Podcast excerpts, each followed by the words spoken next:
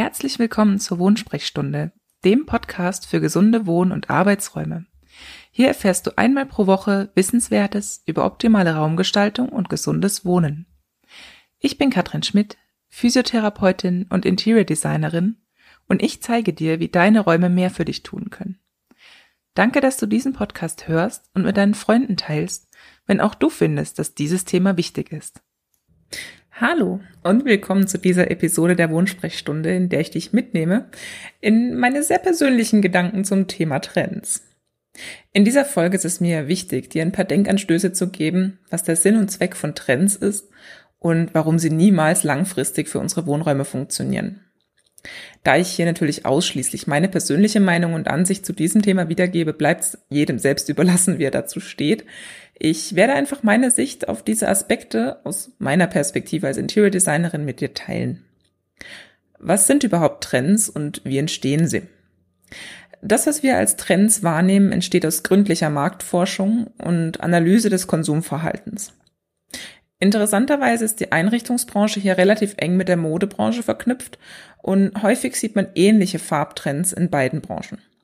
Leider schwingen sich dadurch auch immer wieder mal Modeschöpfer auf in die Einrichtungsbranche und bieten dort ihre mehr oder weniger innovativen Einrichtungs- und Dekorationsprodukte feil, aber das ist ein anderes Thema. Insgesamt sind Trends oft sehr schnelllebig und kaum ist ein Trend so richtig bekannt geworden, folgt bereits der nächste. Kaum hat man praktisch sein Wohnzimmer in einen coolen Dschungel verwandelt, ist plötzlich wieder ganz minimalistisch und geradliniges Design angesagt. Und hat man das dann erreicht, erzählt uns die Industrie schon das nächste heiße Geheimnis, das dann plötzlich aus ganz großen Blumenprints an den Wänden und opulenten Möbeln, zum Beispiel im Charleston-Stil, besteht. Das ist nicht nur sehr anstrengend durchzuhalten, ich sage jetzt mal Stichwort Möbelkaufmarathon, äh, sondern auch ökologisch eine ziemliche Katastrophe. Im Bereich Mode kennen viele sicherlich schon den Begriff Fast Fashion. Das ist ein großes Problem für die Umwelt und natürlich auch für die Menschen, die unter diesen fürchterlichen Produktionsbedingungen zu leiden haben. Und leider wird unser Konsumverhalten dahin gesteuert, dass wir ständig das Gefühl haben, was Neues zu brauchen und zu wollen. Und genauso ähnlich verhält es sich in der Einrichtungsbranche.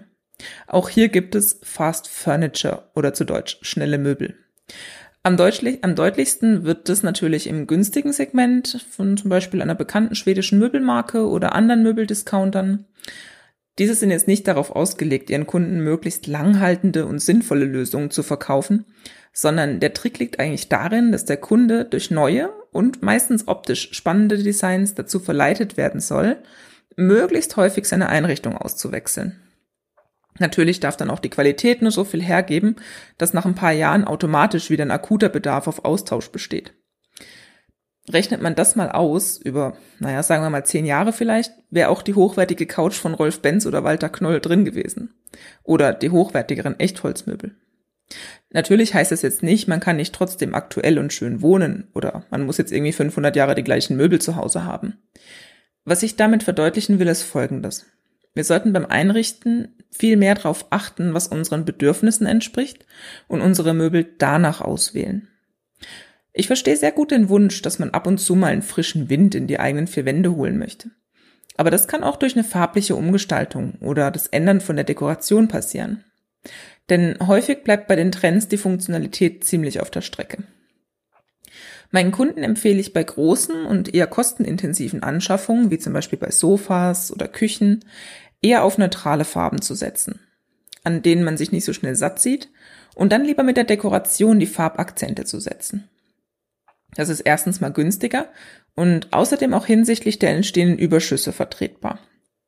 Und natürlich findet auch gebrauchte Deko leichter neue Abnehmer als gebrauchte Möbel. Aber um wieder zum Thema Trends zurückzukommen und warum ich nichts davon halte, diesen zu folgen.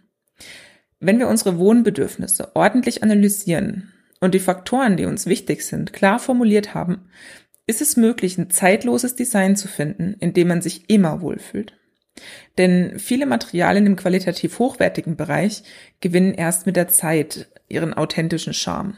Gerade bei Holz oder Metallen wie Kupfer oder Messing wird es erst mit einer gewissen Alterung richtig interessant. Deshalb ist es mir auch besonders wichtig, bei meiner Klientel ein Bewusstsein für Materialien und Qualität zu schaffen. Denn ohne eben dieses Bewusstsein können keine guten Entscheidungen getroffen werden, die ein innovatives und gleichzeitig langhaltendes Design ermöglichen. Was jetzt nicht heißen soll, dass man nicht auch mal ein schickes Trendteil integrieren kann oder einem Farbtrend nachgibt. Es sollte nur niemals die Grundlage für ein gesamtes Design bilden, da diese Industrie um die Trends viel zu schnelllebig ist. Leider macht die Einrichtungsbranche und letztlich auch die Farbhersteller da munter mit. Der Farbhersteller Pantone bringt zum Beispiel jedes Jahr eine Trendfarbe raus, an der sich die gesamte Industrie orientiert.